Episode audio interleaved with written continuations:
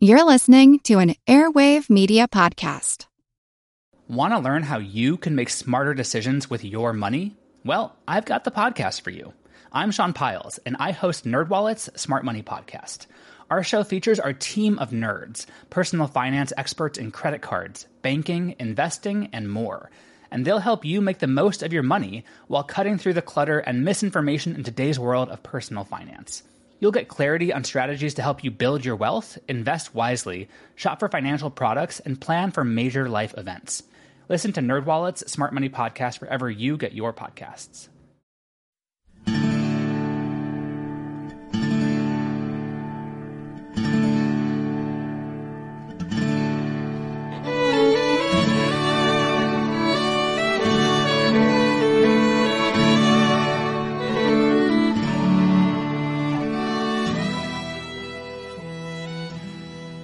Hey everyone, thanks for downloading episode 70 of our Civil War podcast. My name is Rich.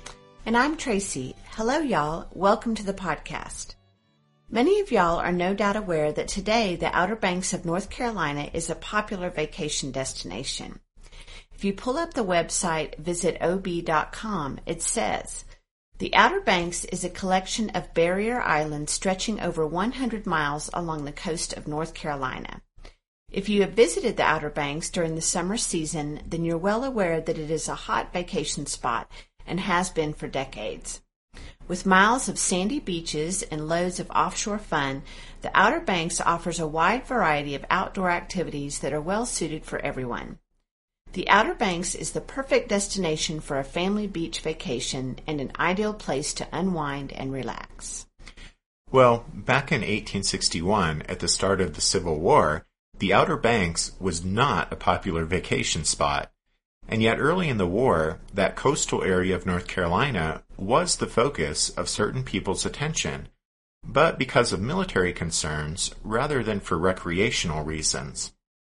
And so what we're going to do in this show is revisit a topic we first talked about back in episode number 39, the blockade, and today we're going to talk about the Blockade Board and privateers, and Benjamin Butler even turns up again, as we'll look at a federal task force's invasion of Hatteras Island in August of 1861.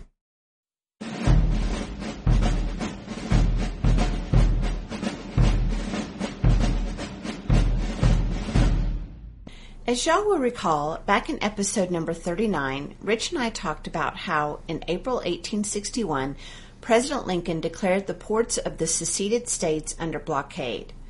That crucial action was one of the first strategic decisions made by the Lincoln administration.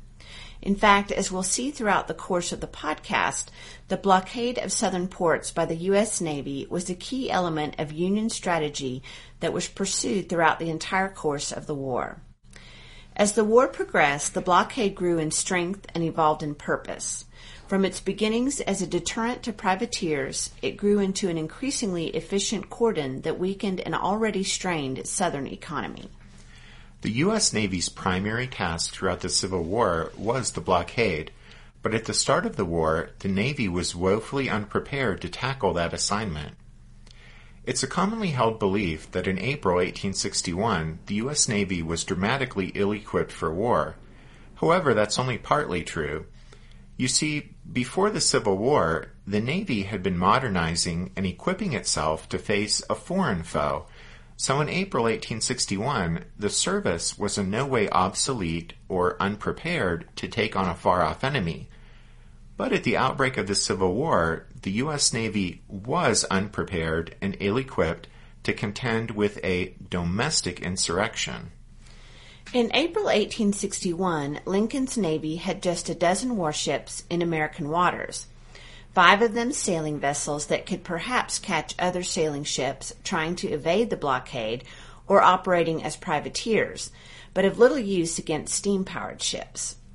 26 other warships, 17 of them steam-powered, were scattered around the globe from the Mediterranean Sea to the coast of Africa and China. Of the Navy's new steam frigates and 13 new steam sloops constructed since 1855 in a major Navy buildup, only 2 of the sloops and none of the frigates were operational in home waters. In fact, 5 of the 6 frigates were laid up in Navy yards for repairs. With just the handful of vessels available then, it appeared to be a near impossibility that the U.S. Navy would be able to shut down the more than 3,500 miles of coastline stretching from Virginia to Texas, which had, by one account, 189 harbors, inlets, and navigable river mouths. But actually those numbers are deceiving, since the Navy wouldn't need to assert complete control over all 3,500 miles of southern coastline or station a squadron of warships to guard the entrance to each of those 189 harbors and inlets. Instead, the Navy would just need to concentrate its efforts on blockading the 10 or so southern seaports that had rail or water connections with the Confederate interior. Those ports were Norfolk, Virginia, New Bern and Wilmington in North Carolina, Charleston, South Carolina, Savannah, Georgia, Fernandina, Jacksonville, and Pensacola in Florida, Mobile, Alabama, and New Orleans, Louisiana. Those locations would become the focus of the federal effort to isolate the Confederacy. But even establishing a blockade of just those key ports meant that the Navy needed to be dramatically expanded from its pre-war strength, and this would have to be done at the same time the Union was attempting to raise an army of unprecedented size.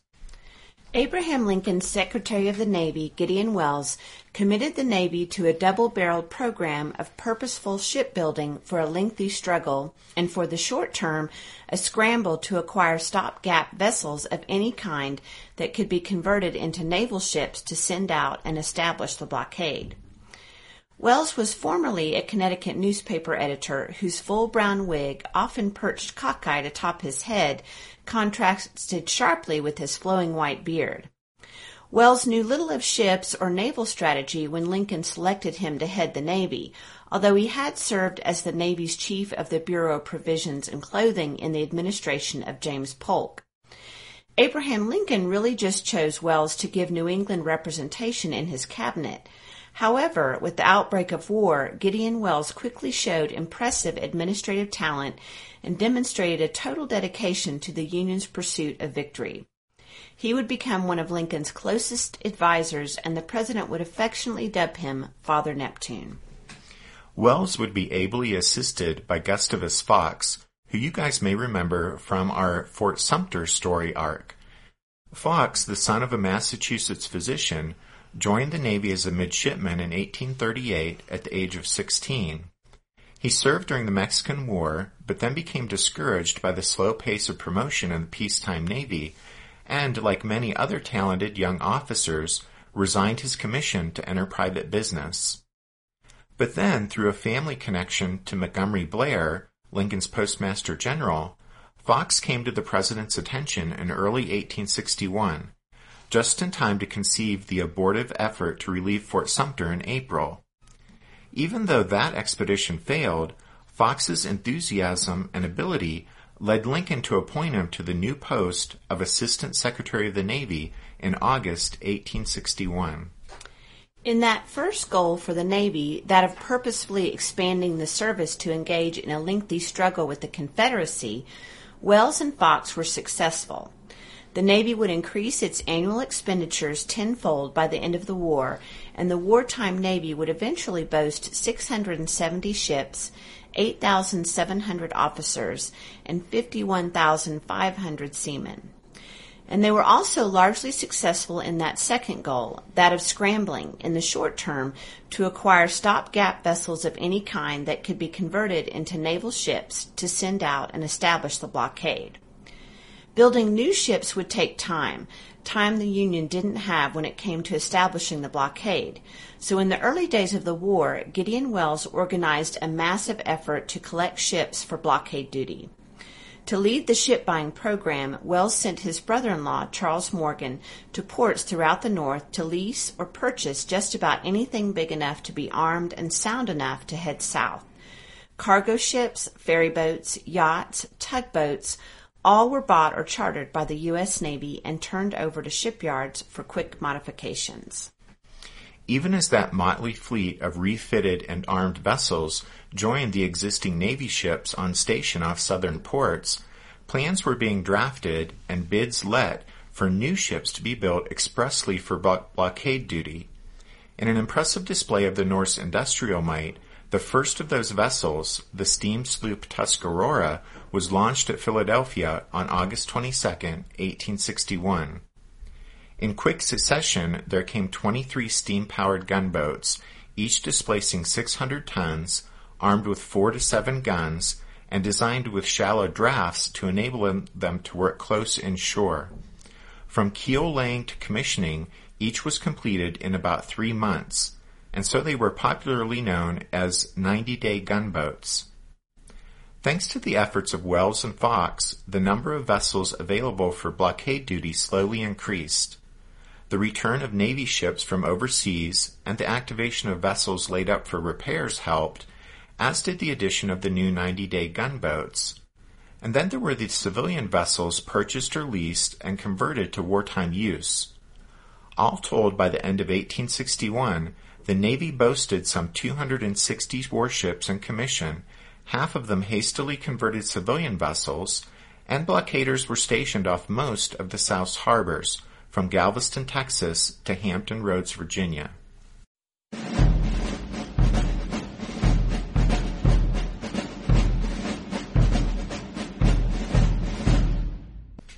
As Abraham Lincoln found out after his April proclamation declaring a blockade of the rebellious southern states, announcing a blockade and making it effective were two different things.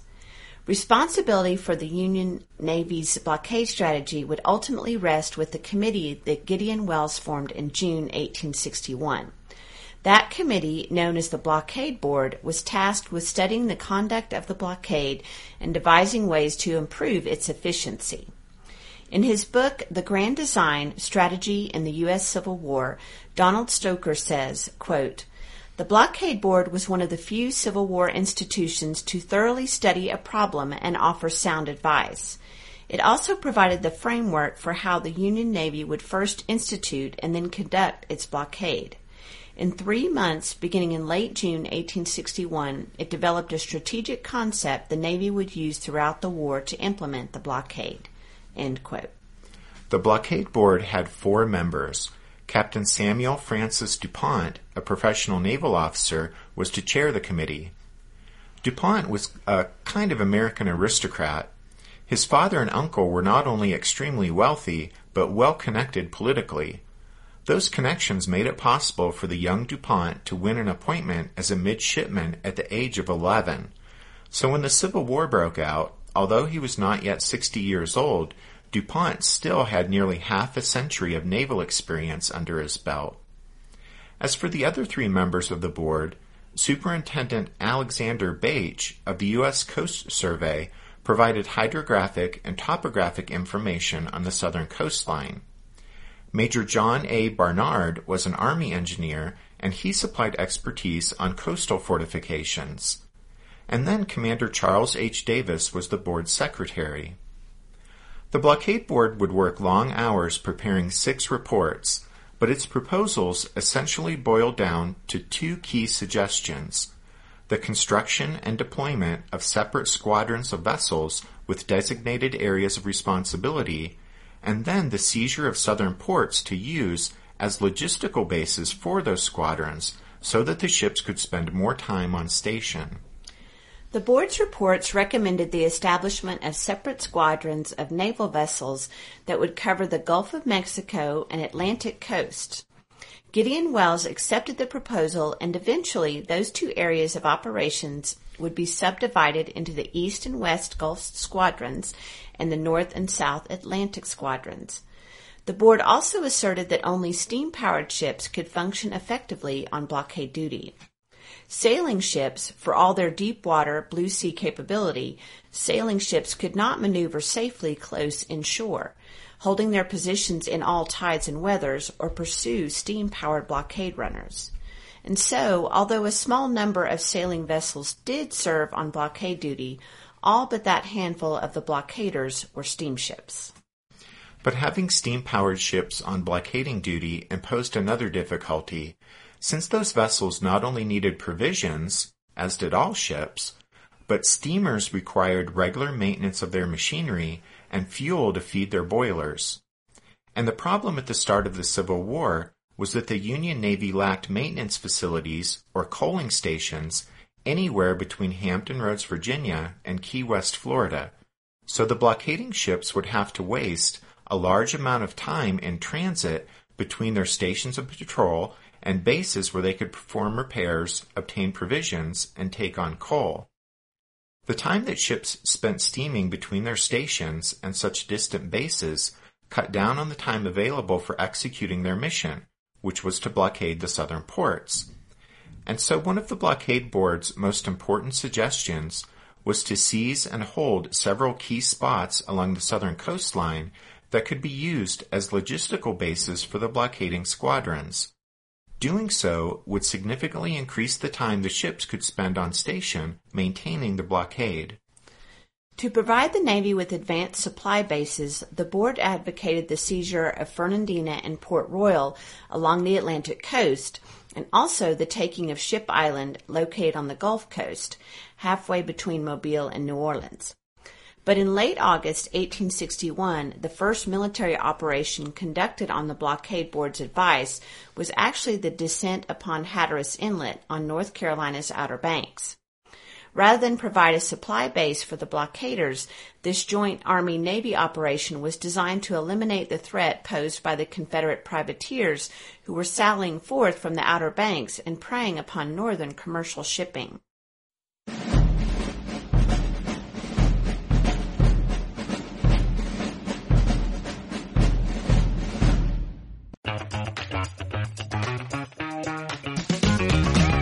Hey there, I'm Dylan Lewis, one of the hosts of Motley Fool Money.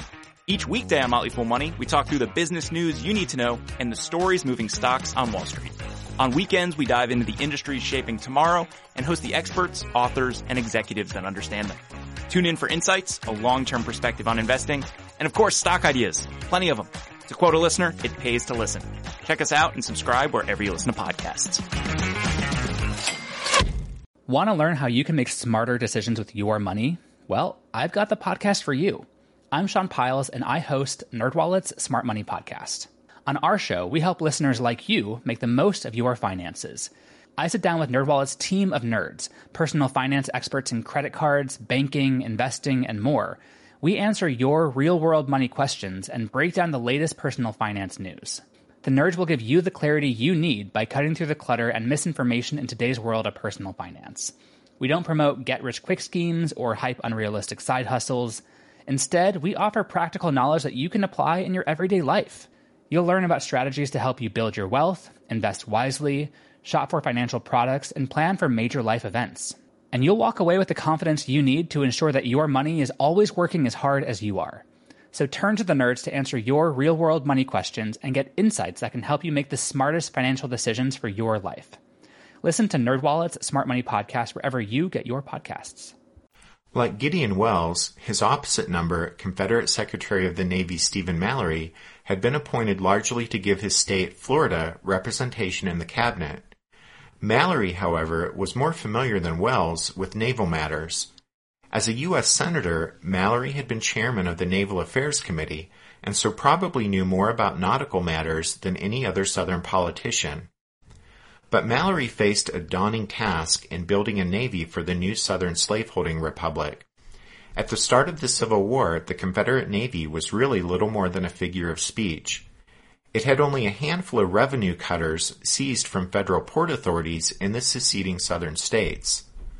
To buy time to build a genuine navy and to hit the North in one of its most vulnerable spots, its enormous merchant fleet, Jefferson Davis published an announcement just 4 days after Fort Sumter surrendered, inviting Southern shipowners to apply for Confederate letters of marque. As we said back in episode number 39, those licenses, like those issued by warring nations in the past, authorized the bearers to turn privateer and, acting as naval vessels, capture Union merchant ships to sell for their own profit as contraband of war. The Confederate government also pledged to pay the privateers 20% of the value of any federal warship they destroyed. It was just 2 days after Davis's announcement that Abraham Lincoln proclaimed a naval blockade of the rebellious southern states. Exactly. And we'll tackle the topic of blockade running in another episode sometime, but for now we want to focus on the Confederate privateers, because they were the ones, in the early days of the war, who were pressing the South's naval offensive. Within days of Jefferson Davis's announcement offering letters of marque, Southern entrepreneurs were forming syndicates to underwrite the cost of arming and manning whatever vessels could be found and sent out against Union merchantmen. By May 6, 1861, when the Confederate Congress ratified Davis's privateering proclamation, more than 3,000 applications had been submitted to state and Confederate authorities. Before long, privateers in growing numbers were operating out of Hatteras Inlet. Privateers from other Confederate states were drawn to North Carolina by Hatteras Inlet's reputation as the handiest and most secure place on the eastern seaboard from which to prey on northern shipping. As William Trotter explains in his book Ironclads and Columbiads, The Civil War in North Carolina, The Coast, quote, "Nature seemed almost to have designed the North Carolina coast with privateering in mind. Along the entire east coast, Cape Hatteras is the easternmost jet of land into the Atlantic. In 1860, most of North America's coastal shipping skirted the treacherous Cape Hatteras shoals within sight of the Cape Hatteras lighthouse.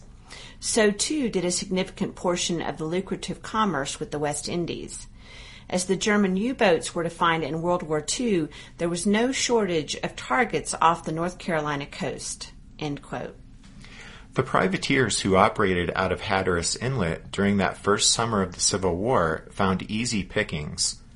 Hatteras Inlet was the main break in North Carolina's Outer Banks, and privateers would dart out through the inlet to snatch prizes off Cape Hatteras, and then retreat into the Sounds to escape pursuing Federal warships. Those warships were kept at bay by two Confederate earthwork forts on Hatteras Island that guarded the narrow channel inside the shallow bar. On August 9th, 6 of the largest maritime insurance companies in the United States addressed a joint petition to Gideon Welles, demanding that the Secretary of the Navy take action to clean out the Confederate privateers operating out of Hatteras Inlet. 1 day later, a report reached Welles from a frustrated naval officer serving on the USS Cumberland. The report stated, quote, "It seems that the coast of Carolina is infested with a nest of privateers that have thus far escaped capture, and, in the ingenious method of their cruising, are probably likely to avoid the clutches of our cruisers. Hatteras Inlet, a little south of Cape Hatteras Light, seems their principal rendezvous. Here they have a fortification that protects them from assault. A lookout in the lighthouse proclaims the coast clear and a merchantman in sight. They dash out and are back again in a day with their prize. So long as those remain, it will be impossible to entirely prevent their depredations, for they do not venture out when men of war are in sight, and in the bad weather of the coming season, cruisers cannot always keep their stations off these inlets without great risk of going ashore," end quote. As the Confederate privateers operating out of Hatteras Inlet in the summer of 1861 boldly snatched merchantmen sailing along the North Carolina coast, there was increasing pressure on Gideon Welles and the Navy to protect northern shipping interest. In addition, as a military consideration, Hatteras Inlet, as the sole deep-water passage between the Atlantic Ocean and Pamlico Sound, Hatteras Inlet was a strategic asset to whichever side could control the region. And so it's really not surprising that one of the Blockade Board's first proposals was a plan to end the privateer problem at Hatteras. The last prize taken by the Hatteras privateers was a coastal steamer taken on August 20, 1861. Exactly 1 week later, the ships of the Federal task force were spotted by the lookouts in Cape Hatteras Light.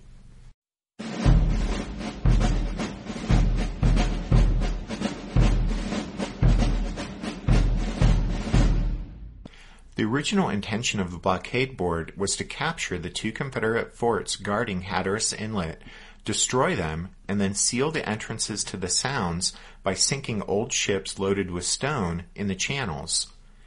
In July, 20 schooners that once hauled coal, cotton, and wood were filled with stone and then towed from Baltimore to Hampton Roads, Virginia. But at that point, Commodore Silas Stringham, commanding the Atlantic Blockading Squadron, decided the scheme was a waste of time and effort, so he scuttled the plan to take the so-called Stone Fleet to North Carolina. But still, the Army-Navy operation to capture and destroy the two enemy forts guarding Hatteras Inlet would go forward. The Army component of the Joint Task Force would be led by Major General Benjamin Butler. At the time, Butler was anxious to win a victory and redeem himself after having been recently relieved of his command at Fort Monroe, so the ambitious political general felt the Hatteras expedition was made to order for him. Butler's force would consist primarily of soldiers from two infantry regiments, the 9th New York and 20th New York, plus a company of the 2nd United States Artillery. All told, Butler had about 900 men. The naval force assigned to the expedition was under the command of Commodore Stringham. It consisted of 7 warships, mounting a total of 143 guns. In addition, 2 chartered vessels would serve as transports for the Army troops. The small task force departed from Hampton Roads on Monday, August 26th. At 9:30 the next morning, Cape Hatteras Light was sighted, and that afternoon the ships anchored off the entrance to Hatteras Inlet. The two Confederate forts guarding the inlet, Fort Hatteras and Fort Clark, were garrisoned by just 350 men of the 7th North Carolina under the command of Colonel William F. Martin. Fort Hatteras was a square redoubt mounting a dozen smoothbore cannon, mostly old 32-pounders. 5 more guns, including a 10-inch Columbiad, weren't mounted in time for the battle. The smaller Fort Clark mounted only 5 guns. The ramparts of both forts were mostly sand, backed by wooden barricades. None of the defenders' cannon had the range or accuracy to match the Dahlgren guns on the Wabash and the Minnesota, the two largest Union warships, which fired shot and shells weighing from 68 to 120 pounds. Despite the limited Confederate threat, the beginning of the Federal attack bordered on disaster. At 6:45 on the morning of Wednesday, August 28th, the transports began landing Butler's soldiers 2 miles up the beach from the enemy forts. The Navy, busy making preparations to begin its own bombardment of the forts, couldn't provide enough experienced seamen to handle the boats taking 318 men of the 20th New York to shore, and so one after another of the clumsily handled small boats were tossed about by the waves and swamped or broken apart in high surf. The thoroughly soaked Union soldiers managed to struggle ashore without loss of life or serious injury, but with ruined ammunition and no supplies. Meanwhile, Commodore Stringham's bombardment, which opened at 10 a.m., enjoyed greater success. Having commanded the Navy's Mediterranean Squadron in the 1850s, Stringham knew of recent innovations in naval tactics for the reduction of shore fortifications, tactics developed during the Crimean War. And so instead of the standard method of firing from an anchored position, Stringham ordered his steam-powered warships to cruise in a circle. They would shell the Confederate forts on the inshore leg of the circle and reload the guns on the outward leg. The firing circle would permit the Union ships to pound the enemy installations constantly while presenting a moving target to Confederate gunners in the forts. All but one of Stringham's ships were steamers, but the sailing frigate USS Cumberland, with its 22 9-inch Dahlgrens, was towed into action by the Wabash. And then even the USS Susquehanna, which passed by while returning from the West Indies, joined in the bombardment.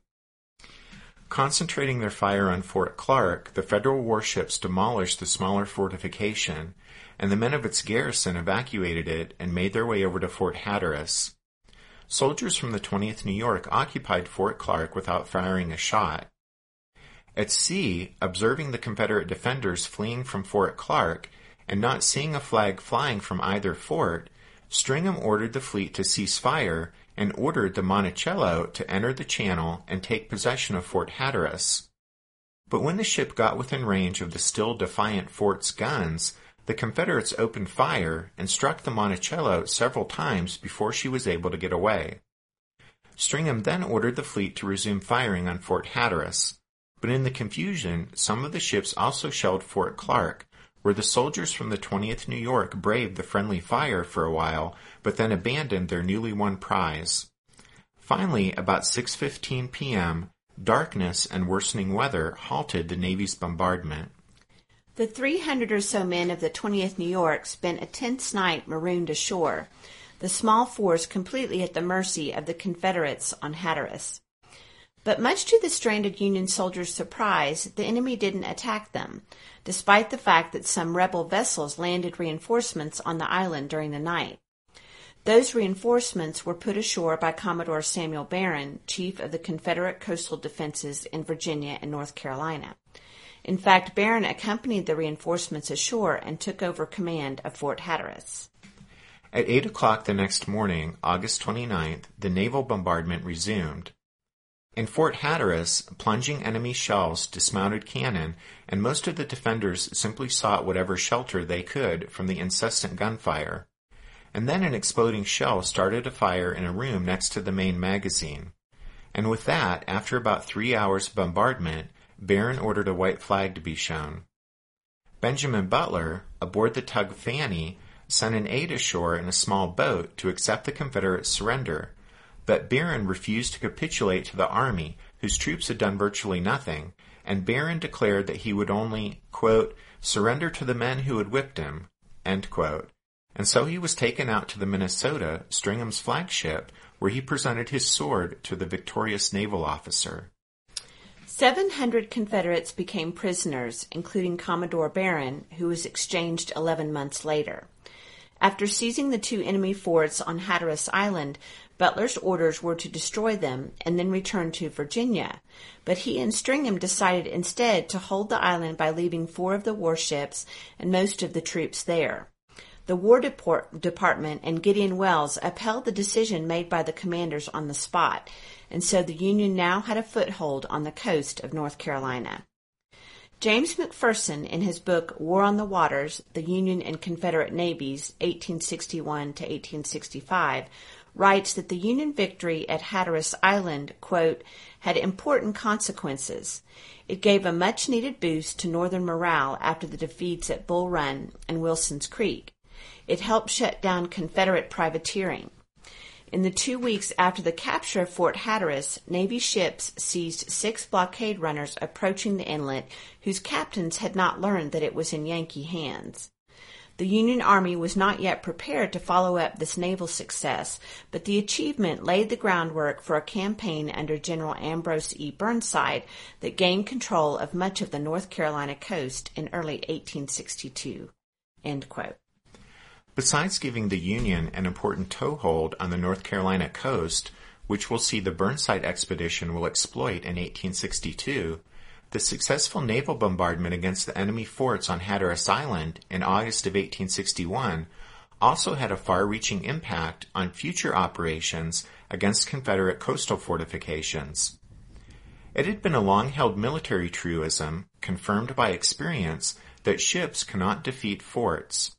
Forts offered a steady gun platform, while sailing ships, susceptible to wind and current, had to anchor to achieve that same stability, but anchoring within range of a fort's guns simply provided the defenders with a stationary target. Also, the wooden hulls of ships were likely to be more vulnerable to gunfire than the masonry or earthen ramparts of forts, and a few well-placed shots could knock a ship out of a fight, while the guns of a fort had to be overcome one by one. But at Hatteras, Stringham had upset conventional wisdom by showing that the old rule about forts' superiority over ships could be nullified by steam engines and modern naval guns. Stringham's success at Hatteras provided a dress rehearsal for future naval operations against more important targets.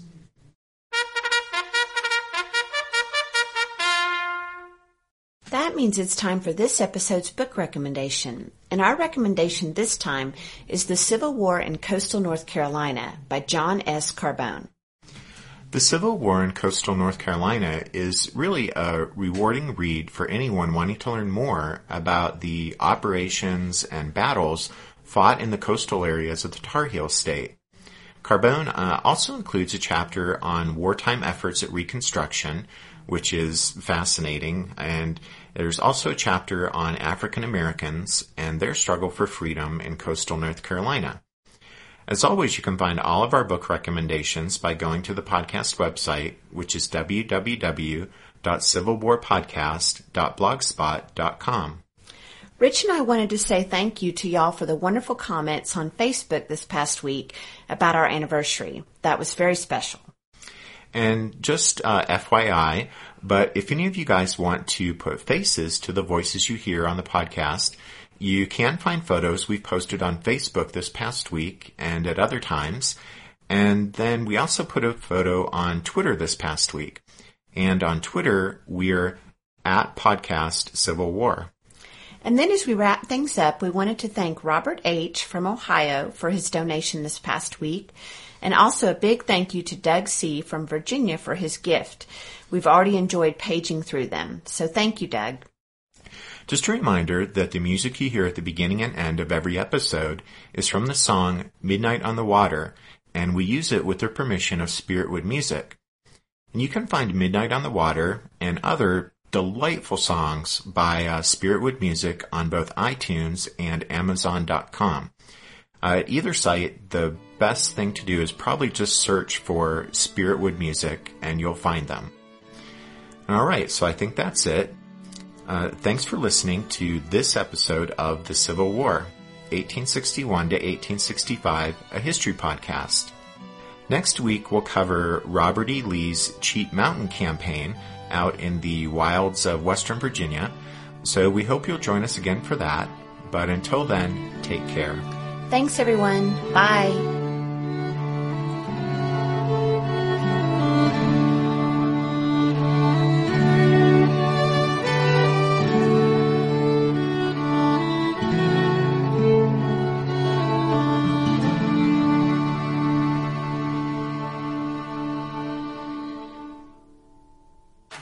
Susquehanna. I didn't say it right.